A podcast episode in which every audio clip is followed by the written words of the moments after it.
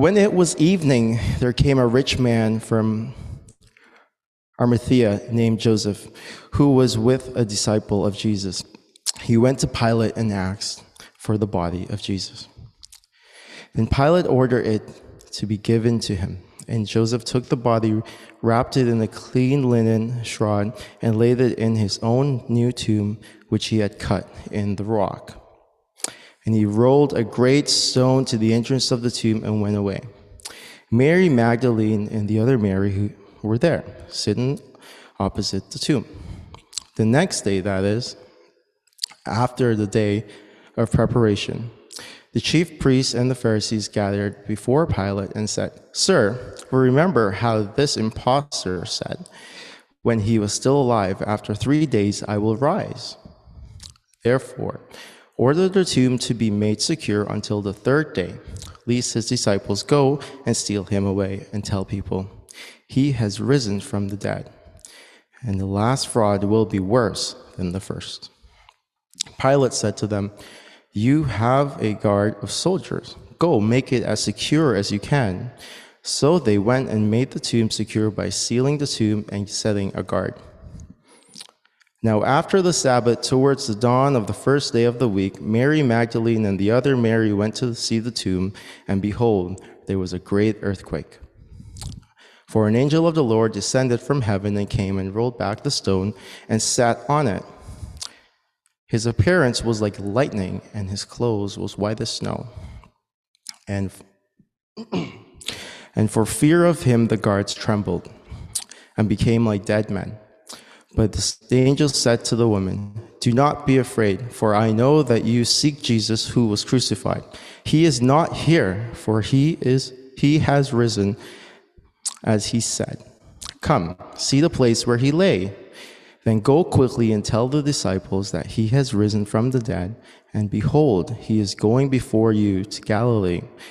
There you will see him. See, I t- have told you. So they departed quickly from the tomb with fear and great joy and ran to tell his disciples. And behold, Jesus met them and said, Greetings! And they came up and took hold of his feet and worshiped him. Then Jesus said to them, Do not be afraid. Go and tell my brothers to go to Galilee, and there they will see me. While they were going, behold, while they were going, behold, some of the guards went into the city and told the chief priests all that had taken.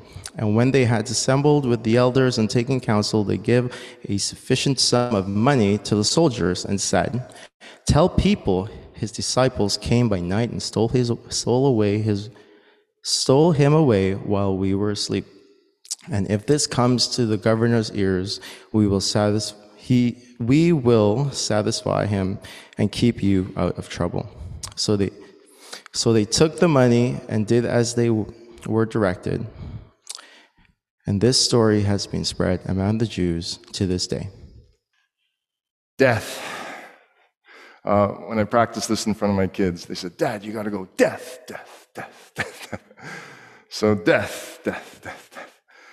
Uh, they say death is the worm at the core of existence, uh, eating away slowly from the inside out. If you think of an apple uh, full of life, a fruit of life, and it's meant to represent life, uh, then death is like that worm that gets in somehow and it's eating away and rotting life, this thing of life from the inside out, eating away slowly. During the pandemic, certainly we have come face to face, whether we like it or not, uh, with death. Uh, there's been excess mortality, and certainly it has hit all of us, and we've processed it in some way.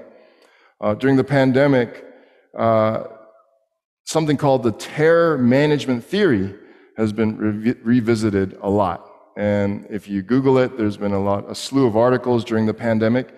Uh, and it was uh, created by scientists, psychologists, uh, Sheldon Solomon, Jeff Greenberg, Thomas Pyszczynski, and they were researching the ways in which humans avoid thinking about death, avoid thinking about their own mortality, and how we behave when we are reminded of death. And uh, this theory has been around for, I think, several decades, and all the highest uh, at, of academia and, and science and so forth um, agree with this theory and, and, say this is a sound observation of how we act as human beings. Uh, and what they found was that uh, death reminders cause a range of predictable behaviors, predictable behaviors, all designed specifically to deny our certain end. That's our human tendency to want to deny our mortality. And somehow to cement a sense of individual meaning and significance.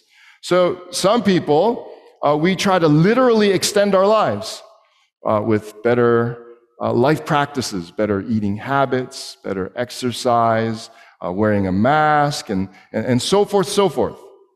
Um, and we try to extend our life literally. But some of us, beyond that, we try to extend our life symbolically. So we try to find some meaning in life, some cause, to leave a legacy, to leave some mark on the world.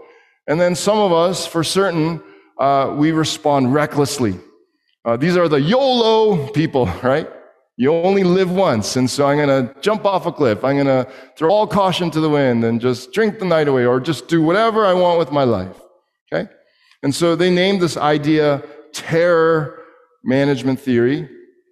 Uh, and to put it in different terms, um, to function as a normal human being, uh, it, it's kind of understandable that we want to deny life or deny death. Because how else would you go about all just the mundane aspects of life? As one article put it, uh, cleaning the gutters, paying the bills, sitting in traffic. Uh, if you are constantly thinking about death, then you wouldn't be able to go about everyday normal life. And that's why the pandemic, on one hand, is so disruptive. Okay?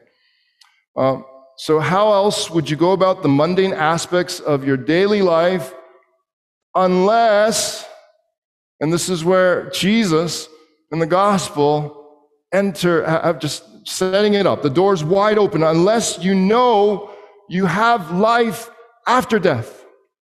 And this life is not everything. It's not the period. It's not the end point. There truly is something more to live for beyond the grave.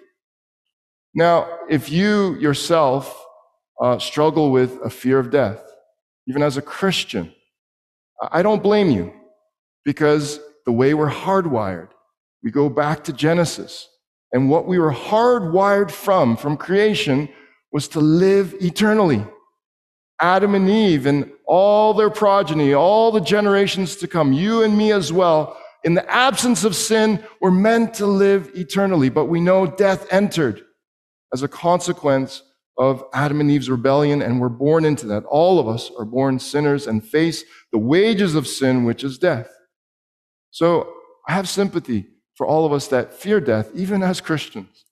And, and so, but, but I invite you to continue on the journey of maturing and living out the joy and the power and the hope that you're meant to have because you know, you know, not just believe fancifully, but you know that Jesus rose from the dead and everything that that means. And so I've entitled today's sermon, Because Jesus Rose from the Dead, dot, dot, dot. And I want to show you what that, at least draw out a few things from today's text to show you what that's supposed to mean for you and for me. And so my prayer for all of us, I hope this could become some uh, some form of this prayer for yourself. Lord, let me be forever changed by your resurrection. Let me be forever changed by your resurrection. And so I want to ask the question uh, how does the resurrection of Jesus Christ change my life? I hope to leave you with some concrete ways to live into this. And the first thing that I want you to see with me is that Jesus' resurrection shakes me. It shakes me down to my foundations. And so I want you to put on your uh, detective lenses, uh, your observation glasses, and, and I want you in the back of your mind to notice as we're going through the passage before and after. I want you to try to see with me the woman before, uh, the guards before, the, the political uh, people and powers before, and how we're supposed to be different after.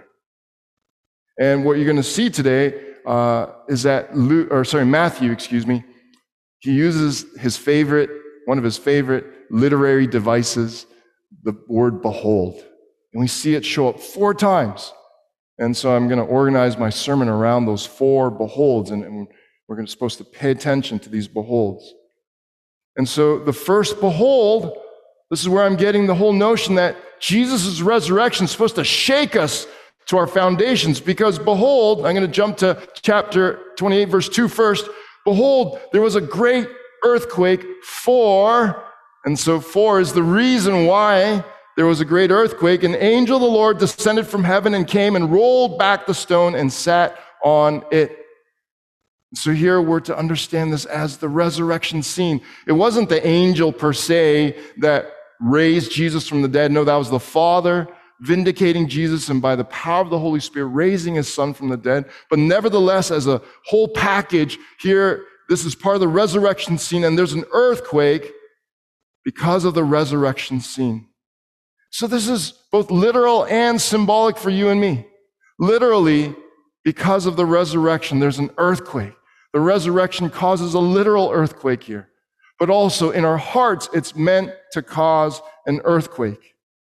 When we think of an earthquake, my heart goes out to uh, Haitians and uh, experiencing another tragic earthquake just within five or six years, some short time like that. And, and when you think of the, the effects of an earthquake, it shakes everything down to its foundations.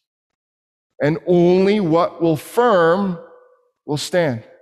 Only what is firm will stand. Only what is firm will last. Only what can last will last. That's the power of an earthquake to shake us down to our foundations. Prime Minister Boris Johnson of Britain said something very beautiful and poetic in, in light of Britain's continued attempt to uh, rescue refugees and British nationals from Afghanistan. And he said, We'll shift heaven and earth. We'll shift heaven and earth. That's the, the description of the power of an earthquake to shift heaven and earth, to literally shift the earth. And so we need to understand what the magnitude of Jesus' resurrection is meant to be in our lives. And that's why God orchestrates an earthquake being associated with Jesus' resurrection. There's supposed to be a magnitude of Jesus' resurrection. It's supposed to shake us down and expose what is fragile and crumbles under the truth of God and what will only last what will last under the truth of God. And we know, we know, you know the, the answer to that. It's anything united to Christ. And so put it this way Jesus' resurrection changes everything. It's meant to change everything. So this is first a word to my Christian brothers and sisters, my fellow Christ followers. This is something we're to wake up to every day. We're supposed to have a little earthquake happen in our hearts every day To be reminded that Jesus shakes us down to our foundations and we want only what will last to be found in our hearts, and it's Jesus. And then to build our life upon one solid rock Jesus, his death and resurrection. And so, first, let's look in the mirror and, and reflect. Do, do I live in the magnitude of Jesus' resurrection? As I've been walking through this pandemic, have I been walking in some kind of fear and anxiety of death or whatnot? Or has my heart been stable? Has my heart been anchored? Sure, it might have been tossed to and fro a little bit. Even my heart was at the beginning, and I was OCD and paranoid. I'll just admit that there was a part of me that was like that at the beginning, and, and I had to find my moorings again. I had to find my anchoring again in Christ. And, and his resurrection shook my heart and my thinking down to its foundation. What do I really believe in? Now, when we continue to think of Jesus' resurrection changing everything, uh, as a Christ follower, if Jesus just was a good man and remained dead, there's no point to your Christian faith. And just to use a quick analogy, imagine uh, a, a car accident. You're driving someone's car, a friend's car. This actually happened to me not too long ago. And, and you get into an accident in your friend's car. Okay, for me, it was just a small fender bender, and it's all taken care of, and my friends were very gracious, and it all worked out. But um, now you think of that analogy, Jesus. If you think of that car accident, three things have to happen. First, the damage has to be paid for. Okay, the damage has to be paid for somehow. That's the cross. That's what Jesus' cross did. So when he died, the damage was paid for, the damage of our sin. But beyond that, the relationship has to be healed. The relationship has to be restored. There has to be nothing awkward. That's the atonement. The cross, Jesus takes your place. He substitutes you, but now there has to be actual atonement and reconciliation between you and the Father. So the relationship needs to be healed. But it's not enough just to pay for the damage and for the relationship to be good. For full restoration, the, the car has to be replaced, it has to be made new, it has to be fixed, not just paid for, but fixed. And so to fix the damage and provide a new car, that's like the resurrection. That's God saying, My son has done well, I vindicate him, and I'm going to raise him to new life to uh, his final resurrection body. And now, all of us in union with Christ, we can look forward to a new body, a fixed earth, a fixed, just everything about life as it was meant to be.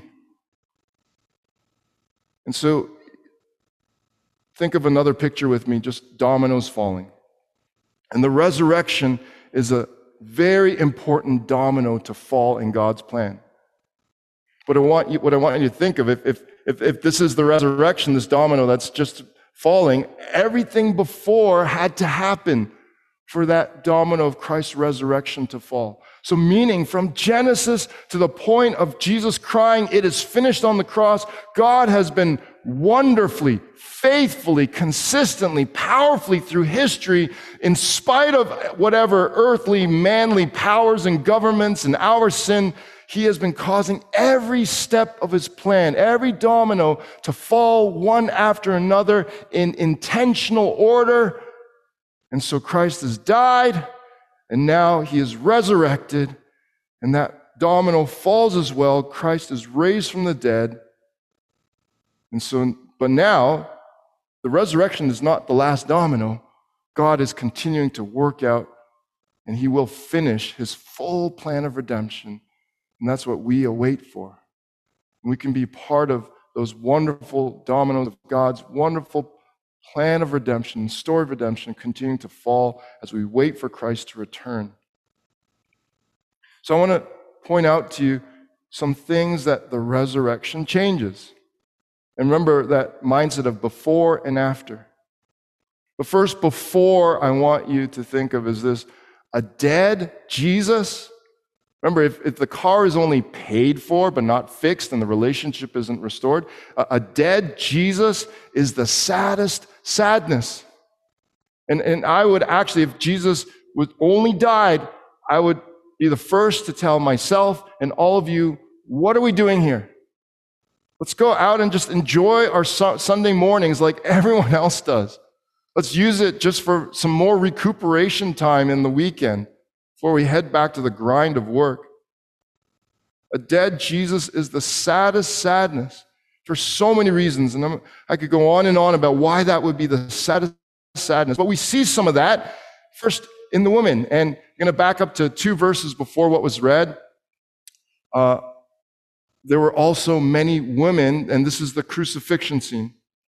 They were looking on from a distance who had followed Jesus from Galilee, ministering to him among whom were Mary Magdalene and Mary, the mother of James and Joseph, and the mother of the sons of Zebedee. So I want you to first think of these women uh, on one level. And here are women who are so devoted to Christ. They had been touched by Christ's grace and his gospel. They believed in him. They saw him as a wonderful man, a good man. There's nothing funky going on here. This is just a pure, innocent devotion and wanting to support the good work of a good man. But here they, they, they, they have that, that extra heart to even go to the cross, and they're mourning, they're grieving, they're sad. And that's how pure and wonderful and noble their devotion is. So much so, jumping to verse 1 of chapter 28, now after the Sabbath, toward the dawn of the first day of the week, Mary Magdalene and the other Mary went to see the tomb. And so, even after he was removed from the cross and after he was buried, to be the first to pay respects to this wonderful dead man. Now, this is a, a heartwarming scene, but it's a sad scene. It's the scene if you have lost a loved one and you went to go visit the gravesite of that loved one, and all you have are memories.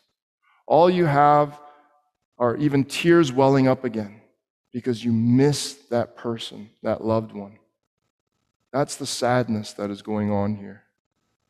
Now, what we also have to remember is that these women, socially, they were second class. It's the sad truth of Jesus' time. They were second class. They were truly the humble of society. And their witness, their testimony was second class. Just remember that. Because, opposite now, we have someone on the very other uh, social spectrum, end of the social spectrum here. Verse 57 When it was evening, there came a rich man. This is still Friday, and Jesus has died. He's cried out, It is finished. He gave up his last breath. And a rich man from uh, Arimathea named Joseph, and we know from the other Gospels, he was part of the Sanhedrin. Matthew records a detail here that he was rich. He was rich, and the political powers, the Jewish leaders, they were rich, but he was also a disciple. John goes so much to give the detail in his gospel that he was a secret follower. And so it seems like there are certain situations where that is not the ideal, but acceptable before God for whatever reason. And he was a genuine follower of Christ in secret. He was a rich man. Of course, he, in terms of earthly terms, he had a lot at stake. He had his political clout. He had his social status, perhaps even his riches. Maybe they would have been seized. They probably had a way to seize funds back then if, if you were in the bad books of the political powers. But here we see that he has the gumption, he has the courage, and he uses his political power and clout to, and his sway to go to Pilate the most powerful man in his region at that time. And he requests to Pilate for the body of Jesus. Why? Again, so moved, so moved by the death of this innocent, seeing this injustice. And what I want you to see here as well a picture of sadness, of grieving, and sincere heartbreak, but being willing to do as much as he can to honor the passing of this good, innocent man. Now, that's the saddest sadness. That's one aspect of the before. Another aspect of the before, a dead Jesus then is, is the epitome of powerless religion. Because another reason why this rich man and the woman are so sad is because everything that they had hoped for is now lost. It was a waste. It was a waste of time in three years. Perhaps uh, Joseph, the rich man, was even hoping perhaps Jesus will actually revolutionize our whole government and, and he is the leader that I want to follow. But all of that ended in one breath. And so a dead Jesus is the epitome of powerless, and I might go on to say even just ugly religion hypocritical religion, just holding out some standards of morals and expect, expectations on people to live this way and make people feel judged and so forth without any real power to bring about those real hopes and, and, and life to being. But now I want to begin to switch to the after. See, Jesus' resurrection, not if he rose from the dead, but because he rose from the dead, historically. I won't get into, we, I, I, if I had the time, I would do my best to convince you uh, historically, logically, sound arguments why we can trust that Jesus historically rose from the dead. I don't have time for that in this sermon.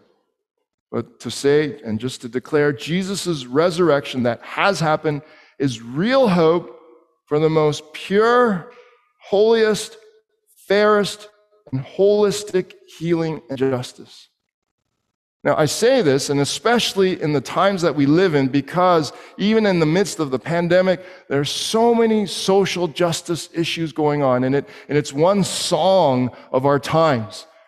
Everyone is longing, crying out for social justice from uh, racial, political, sexual, etc., etc., etc.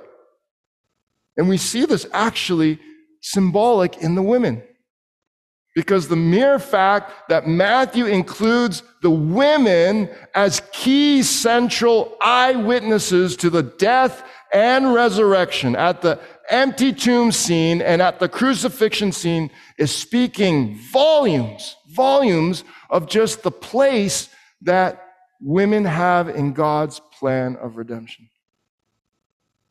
That they are not second class, that their word is not uh, to be just ignored. That God uses what is perceived as the humble and the marginalized of society actually to bring about his purposes. And so, to anyone who has some tension in their heart because of some social injustice in this life, I want to say, as a blanket statement, but I think it's a fair statement, that all of the human effort, social injustice movements on this earth, in this life and history, they have some aspect of imperfection, of, of, of, some hypocrisy, even something that is that falls short from something truly just. That is pure justice, the fairest and most holy justice. But it's only in Jesus. I know this is kind of just a general point, but I want you to point you to Jesus, that it's in Him and His way and His resurrection, finding your worth and your identity and your longing for Jesus to be the final judge, the resurrected, living judge, that you will find the healing and justice that you want. Love how N.T. Wright puts it.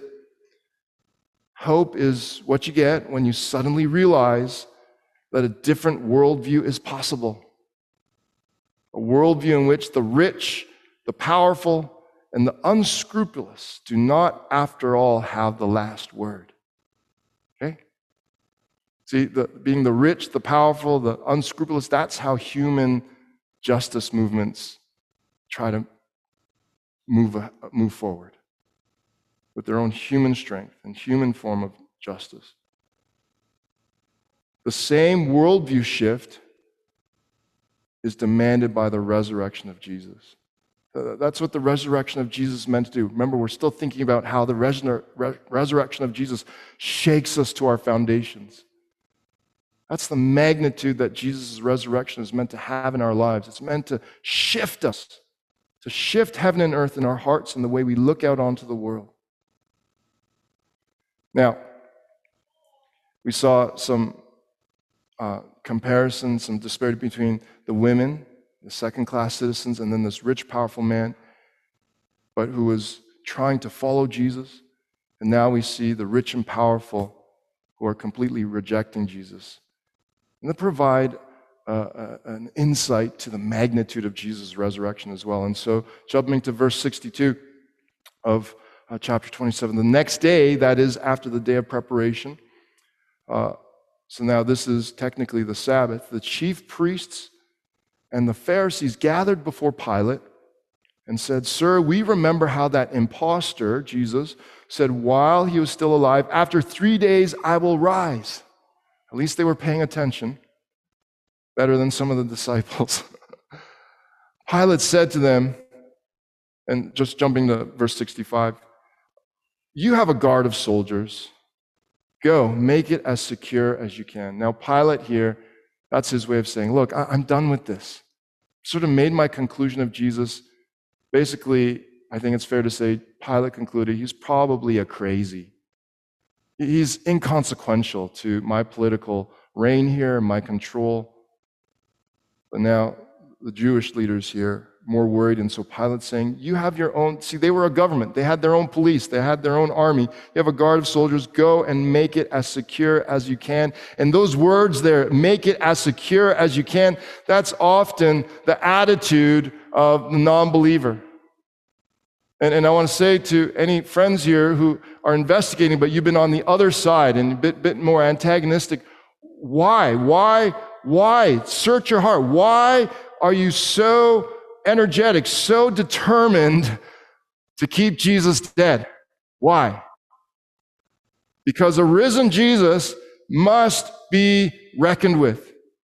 If Jesus has risen from the dead, and he has, I'm not saying that as a speculative thought, I believe he has risen from the dead, then he has to be reckoned with.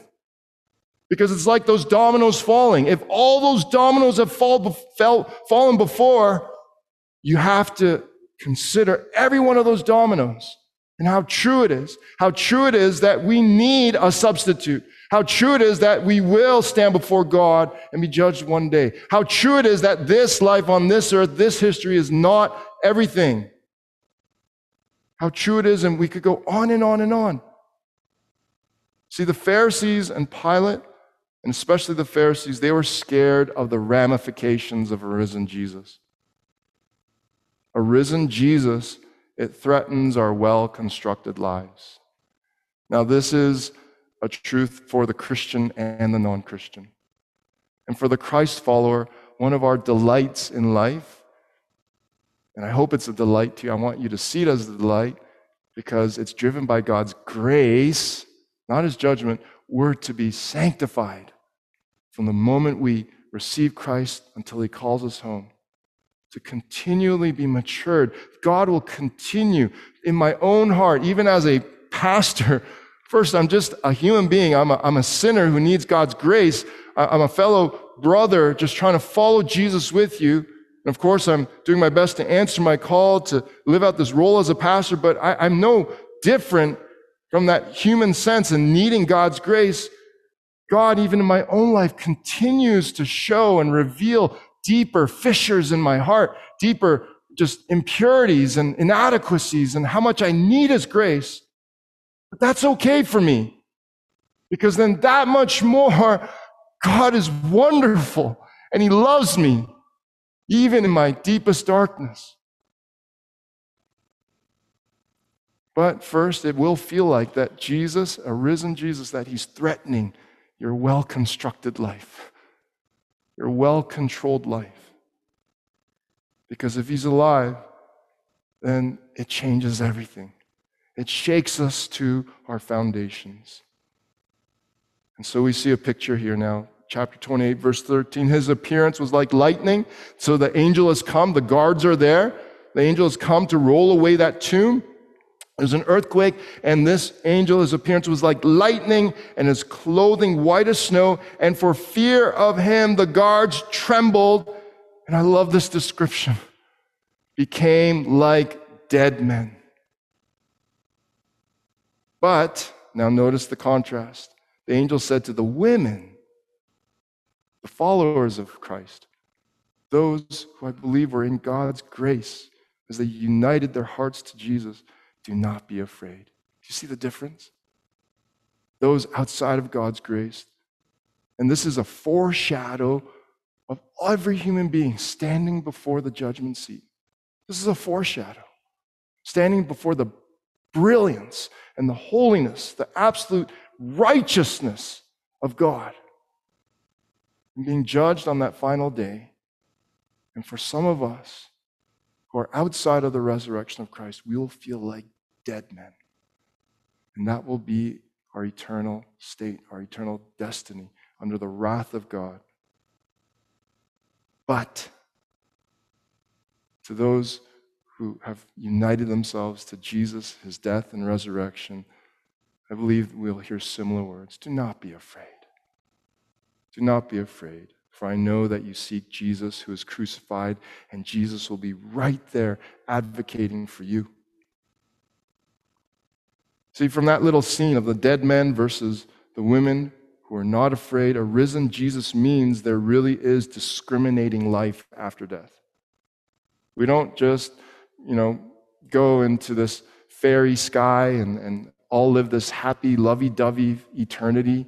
No. Life discriminates after death. God will discriminate. Those who are found righteous not on their own, not by their own efforts, because no one can be good enough on their own efforts, but only with Jesus advocating for them. And so Jesus' death and resurrection is our only hope in life and death, as we sang today so beautifully. Our only hope. Now, the next thing I want you to think about with me then and see with me, and this is where we're really now getting into the after, the after effects of Jesus' resurrection. Jesus' resurrection makes me reframe my story. Here's what I mean.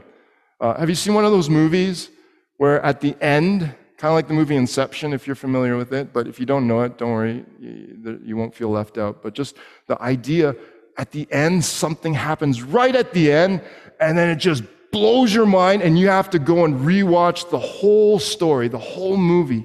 It reframes the entire story. That's what Jesus' resurrection does. And where do I see this? Verse 7 of chapter 28 then go quickly. This is the angel still speaking to the women. Go quickly and tell his disciples that he has risen from the dead. And here's the behold. Here's the second behold. The first behold was the earthquake. Second behold. And what's the behold? He is going before you to Galilee. So they departed quickly from the tomb with fear and great joy and ran to tell his disciples. Why does Matthew want us to pick up on this? The fact that they are instructed to go back to Galilee. Why? Because that's where their story started.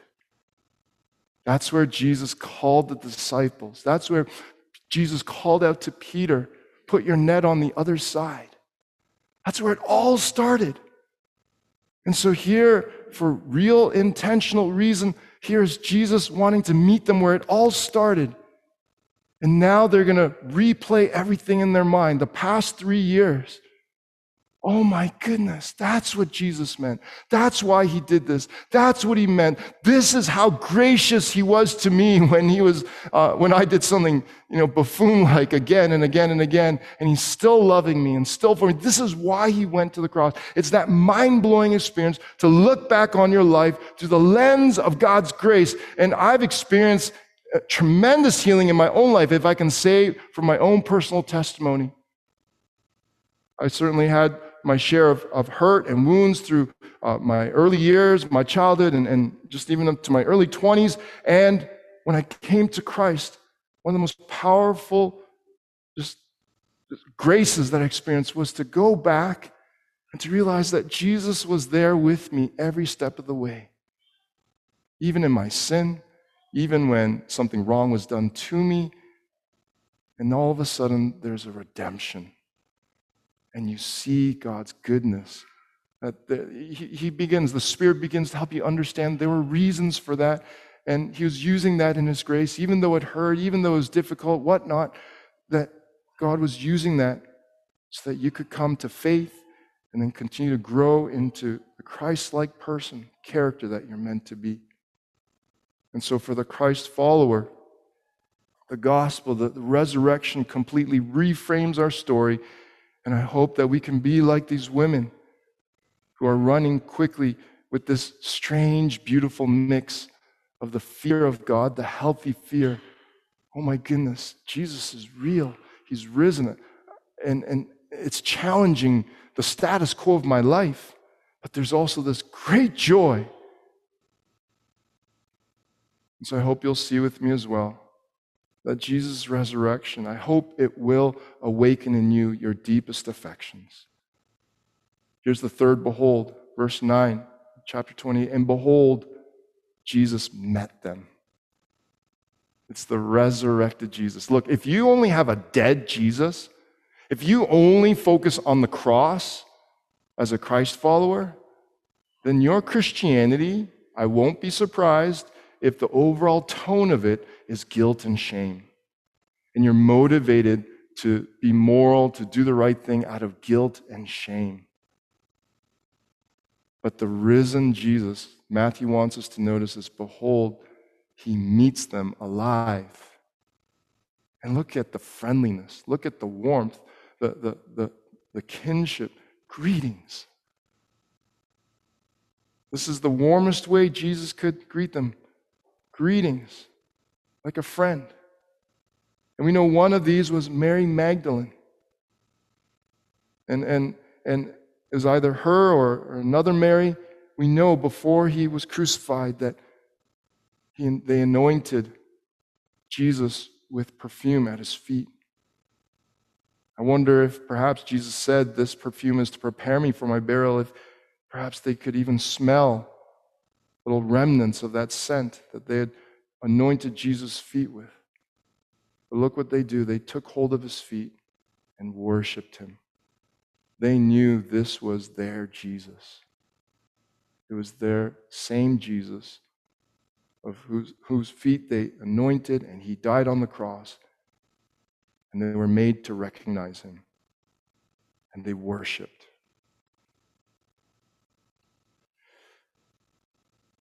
I'm not sure if this fellow, uh, you know, where he was at in his standing with, with God in Christ. Apparently, he was uh, at least an ecumenical Christian, but a very, um, uh, yeah, just influential science fiction writer, Philip Dick. A lot of uh, movies uh, in this past few decades, science fiction movies, blockbuster movies have been based on his writings. But he, he says this reality is that which, when you stop believing in it, doesn't go away. Reality is that which, when you stop believing in it, even if you stop believing in it, it doesn't go away. And that makes sense. Now, the truest reality then is Jesus. Even if you choose to stop believing, he won't go away. We see him here. Death cannot hold him down. But if we're going to believe, as a final thought today, Jesus' resurrection, it takes spirit birth faith to believe. Nothing short of that. Why? The final behold here today is while they were going, behold, some of the guard that witnessed, they had eyewitness to the resurrection. And they saw this angel. We can't underestimate the significance of that. They were eyewitnesses and behold, these guards went into the city and told the chief priests all that had taken place. They even said the story. They even verbalized what they saw. And you would think them talking about it would add another just layer of cementing of what they saw in their hearts. But no. Verse 12. And when they had assembled with the elders and taken counsel, they gave a sufficient sum of money Matthew wants us to notice that word sufficient. They were given just enough to be satisfied with their station in life. They had just enough comfort, just enough pleasures to stop believing even in what they saw. And this speaks to the necessity of the Holy Spirit bringing these truths to absolute life in our hearts for that earthquake to happen in our hearts and our hearts to be shaken to its foundations. And we see here that their motivation, they just wanted a status quo life. They just wanted to be kept out of trouble. We'll do our part to keep you out of trouble. So they took the money and did as they were directed. And this serves as a warning for us. This serves as a warning for us. Again, these aren't words from the Bible, but biblical wisdom. Reality is that which, when you stop believing in it, it doesn't go away. And so, where are you at? I hope today that you are renewed in the hope that you have because Jesus is alive, and that your prayer would be, Lord, let me be forever changed by your resurrection.